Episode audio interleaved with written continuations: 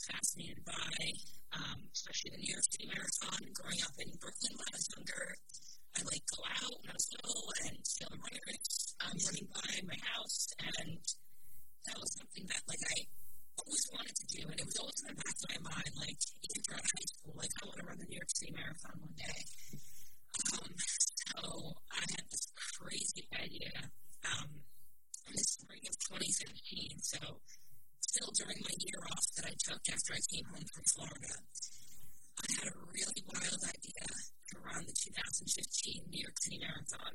And yes, this was after literally not running at all, like for the past year. Um, I could probably tell you on like, you know, uh, one hand how many times I ran that past year. It was not very many times at all. Um, after having two knee surgeries, I was like, you know what? I don't care. I'm at such a rock bottom right now. There's honestly no way but up, and I don't mind taking a risk because I feel like I've already lost it all. And so I had to lose it all first to get that confidence to take that risk, to sign up to do the New York City Marathon after literally losing everything because you know what's the worst that can happen? You know, I get injured again. Okay, you know I've had two injuries in the last year, and it's not really getting me anywhere. You know, being in the funk that I'm in. You know, um, I'm confident in myself that if I take precautions and because I did take off a few months from running, you know, to give my body a break. You know, if I ease back into it, um, I'll be set come November. So to get into the New York City Marathon, as you know, it's really difficult. You can either A, get in through a lottery system, get an N plus one um, through New York Road Runners, or, um, you know, get through a charity. So I decided to choose the charity option because that was um, all that was available to me. Um, I decided to do this in like April of 2015, and the marathon was in November. So I had like five months to train for this. So I signed up to run with Team for Kids, a charity that gives um, back to um, young runners throughout the nation that have community based running programs. So I had to commit to fundraise $2,600 um, by like October, November um, for this charity. And after doing that, I would have guaranteed entry to the New York City Marathon.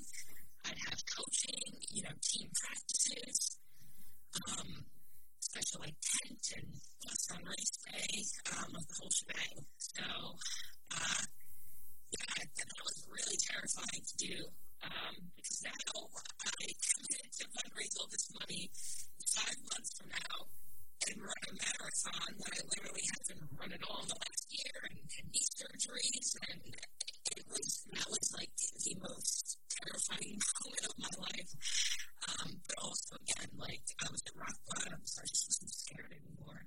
At that point I was just like, oh you know. Um, yeah, so I registered to run with them and let me tell you, um, that was the best decision of my life. That charity changed me. Those those people that I train with, those coaches, teammates, those people are my family to this day. You know, like they they helped me finish my first marathon. Like if it wasn't for them, I don't even know where I'd be right now because you know they helped me get back into running and you know having a, you know a coach for your first marathon especially after not running for a whole year. And, you know, for me at least, like the longest run I did in high school was like 12 miles or so. So it was still a lot to me, you know, um, and that was really important to have the support system as well, especially after horrible last year I had. And that support system just lifted me all the way up that entire summer when I went to the city and trained with my teammates and coaches. Um, everyone was just so encouraging. Like, there was no competition you know, between anyone. Like everyone was just there to fundraise money, make a difference, and like, you know, run the New York City Marathon to overcome their own personal battles. And that's what I liked about it so much too, because back in high school, like running was just sometimes it got really toxic,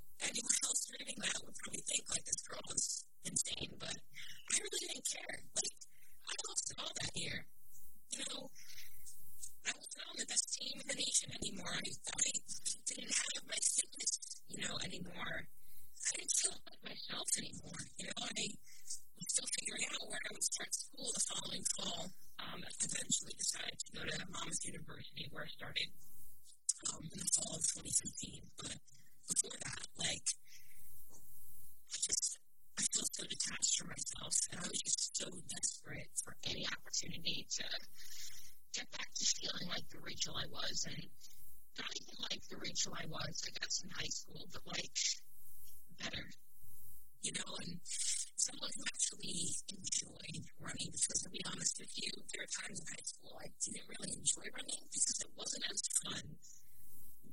Like, uh, because uh, I, you know, I guess it became like so toxic and I became so obsessed with like running certain times and impressing college coaches, and it just kind of like sucked the energy out of it.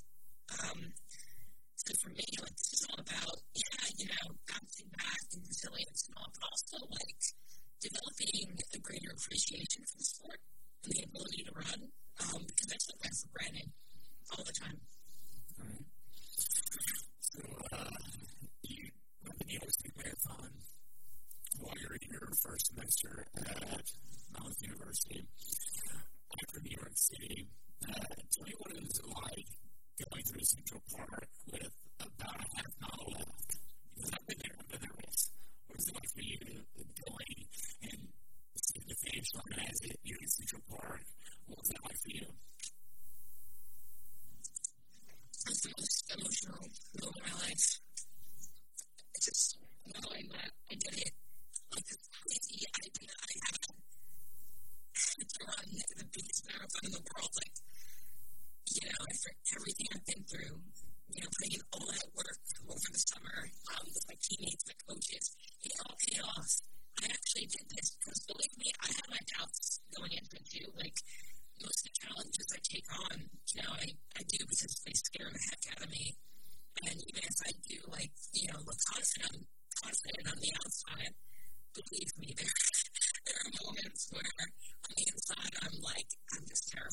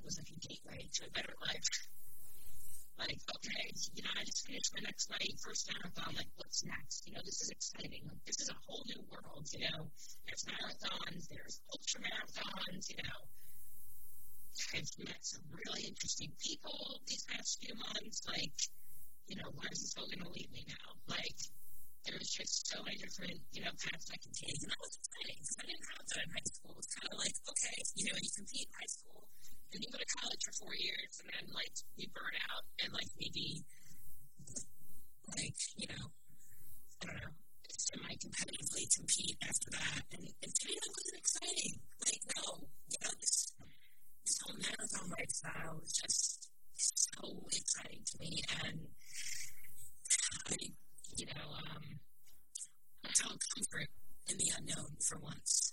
Right.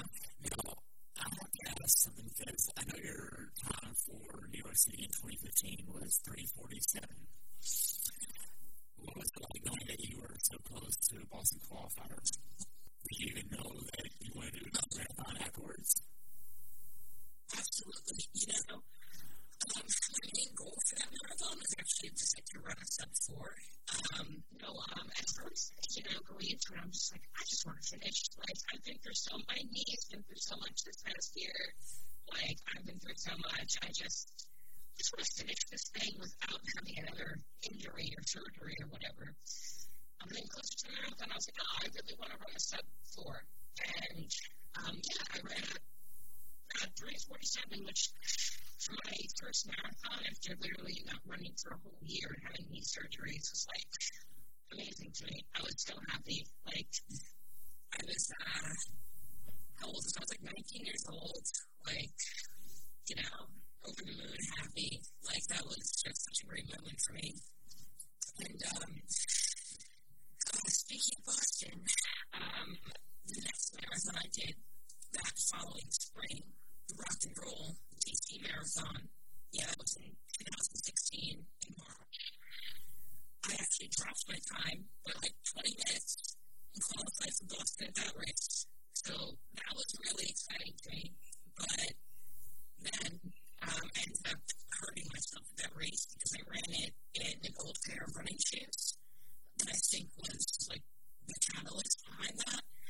And I had to get um, partial meniscus hair surgery um, right after that race, which so that was knee surgery. Uh, which yes, that was my third and my final knee surgery. And I'm gonna tell you, um, mentally it was really tough. Um, because I'm like, great, like you know, I just got a tear up on running and moving, moving excited, and I just qualified for Boston. Oh wait, you know you know, I have to get my knee surgery now in the past two years. And I mean, that was really scary because, uh, you know, I, I thought, like, oh no, like I'm getting too out of myself for, you know, um, is this really, you know, going to work out this marathon, you know, lifestyle that I decided to pursue. And that was really um, scary and and heartbreaking, but at the same time, I would say I was in a better spot because I had more of a support system. Um, I knew a lot of other marathon runners. I had more runner friends now um, after running New York that previous fall, and um, they were there for me to support me. And um, I, I ended up getting right back from you know that surgery and um, running Philly that fall, and never had another knee surgery again. Um, Well, that's amazing. I ein want to read out this to them real quick.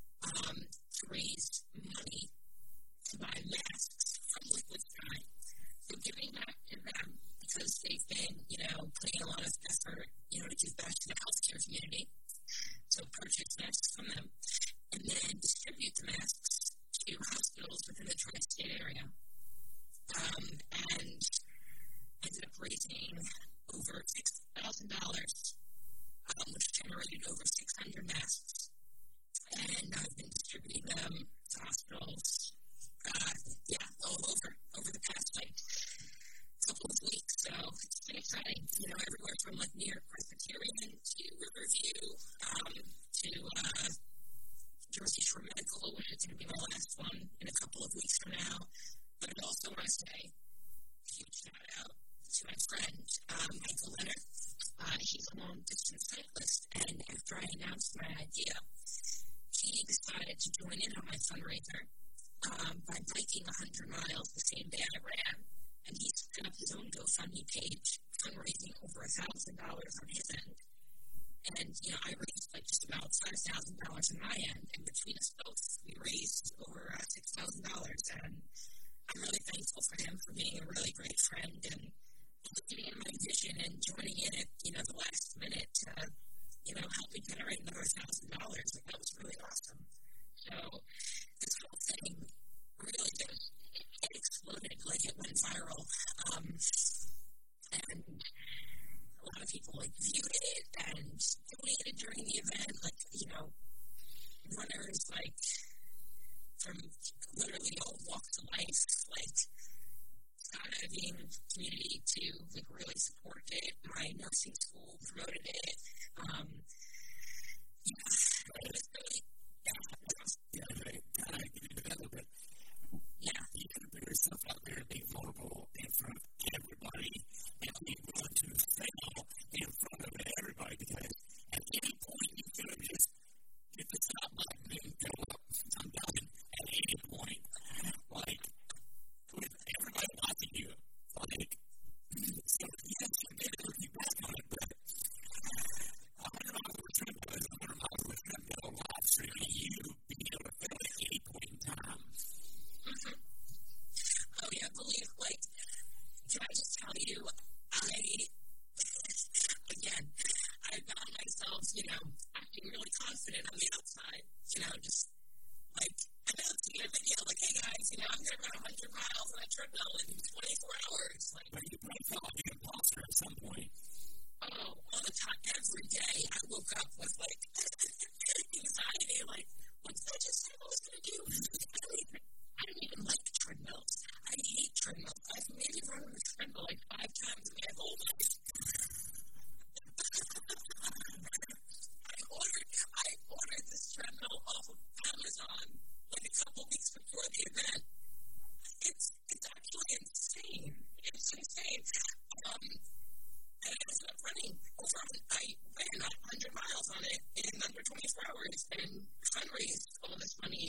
And I've been distributing the masks to the hospitals that I said I would. And I just look back on it and I'm like, wow, this, this actually worked. Like I had this really crazy idea, like secretly, like I I had a lot of like anxiety and doubts about because it was just so like outlandish at the time to announce. And like the whole process going into it too, like ordering one off of Amazon and everything, like it worked. Like this worked. Like if this worked, you know, like imagine what else, you know, can work. You know, if I just kind of like find the right people to support it, um, which I did. Like Liquid Sky is awesome. They supported the heck out of it. They reposted everything. Uh, skydive community It was really awesome. Like uh, they were, um, you know, posting about it on different outlets too. Um, you know, all these really like um, prestigious runners that I'm friends with and know um, really supported as well. Like, it was really, it was really cool. Like, you know, I found a way to bring together, you know, the skydiving and the running communities. You know, two communities that don't really like coexist very often um, during such like, a hard time. You know, and kind of like, throw that in, you know, with like you know the healthcare community as well. Like, so it's kind of like my whole idea, just like to bring together like all the communities that I care about. Um, and have everyone kind of just like join and help out and contribute during such a rough time. But at least, you know, for me, like was through my own personal battle at the start of 2020, like, you know, starting a new nursing program, getting over a toxic breakup, you know, um, not being in the best physical fitness or shape, you know, um, at the time. And, you know, then COVID happening and me just like finding myself like another rock bottom Um,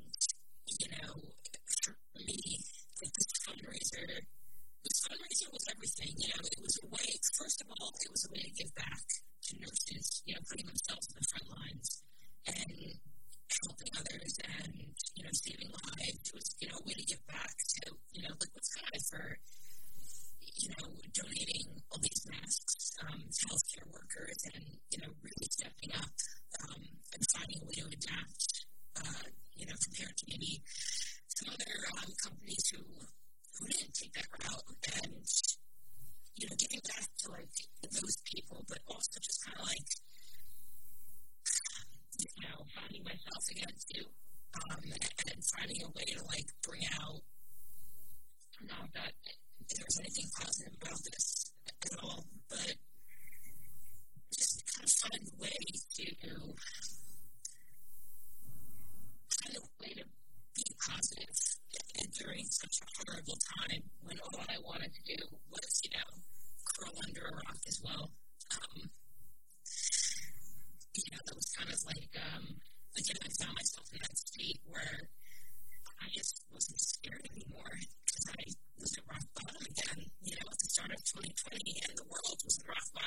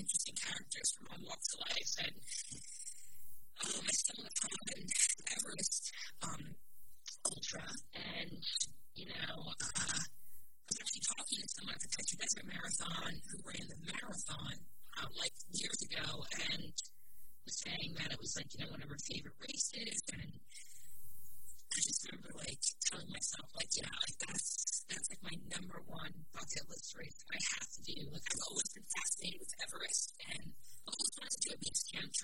I mean,